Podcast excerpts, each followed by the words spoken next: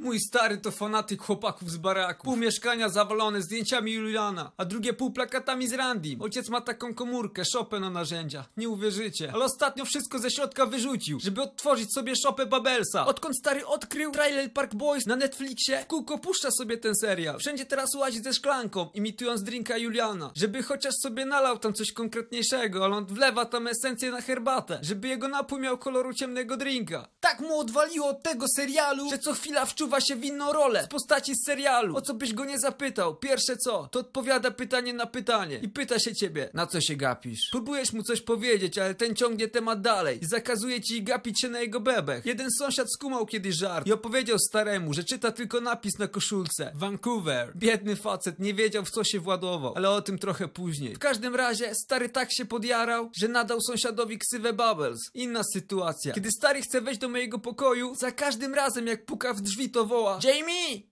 Jamie! Koledzy do ciebie! Kiedy matka zwraca mu uwagę, zachowuje się jak debil, stary pyta się jej, czy to mówi ona, czy wódka przez nią przemawia. A kiedy matka stoi już z tego wszystkiego bezradna, ojciec tłumaczy, że jedynie się przebierał. Raz poszliśmy do lasu na spacer. Ojciec usłyszał śpiewanie ptaków, zdjął koszulkę i zaczął ryczeć na cały głos. Cheeseburger!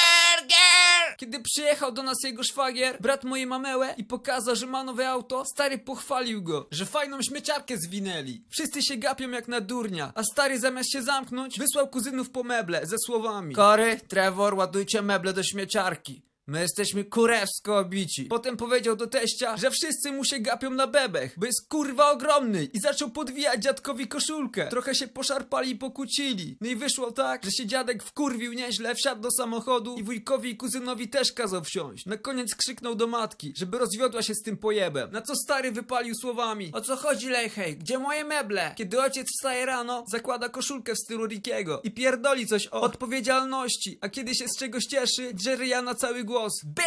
Ale to wszystko jeszcze nic. Ostatnio wczuł się w Lejheja i najebał się jak głupi. Totalnie stracił panowanie nad sobą. I kumajcie co odjebał. Zaczaił się pod śmietnikiem na tego sąsiada, którego nazwał Bablesem. Kiedy ten wyrzucił śmieci, stary uprowadził go. Facet do końca życia będzie teraz żałował, że podchwycił żart starego i powiedział o tym napisie. Stary zamknął sąsiada na całą noc w tej szopie, do której nałapał wcześniej jakichś bezdomnych osiedlowych kotów. Ojciec wymyślił sobie, że chce mieć swojego Babesa i pilnować go żeby nie zadawał się z Rikim. Sąsiad uwolnił się dopiero nad ranem, cały podrapany przez koty i spuchnięty z powodu alergii na nie. Krzyknął na starego, że mu nie odpuści i wrócił do siebie do domu, zadzwonić na gliny. Zresztą gliny już coś tam wiedziały, bo wieczorem sąsiadka zgłosiła zaginięcie męża. Cała inba zakończyła się oczywiście przyjazdem policji i aresztowaniem ojca na oczach wszystkich sąsiadów. Kiedy go aresztowali, stary tłumaczył się, że chciał tylko, by na osiedlu nie łamano prawa. Kiedy bagietmeister wsadził ojca do samochodu, ten krzyczał jeszcze Mam nadzieję, że mają tam dobry towar.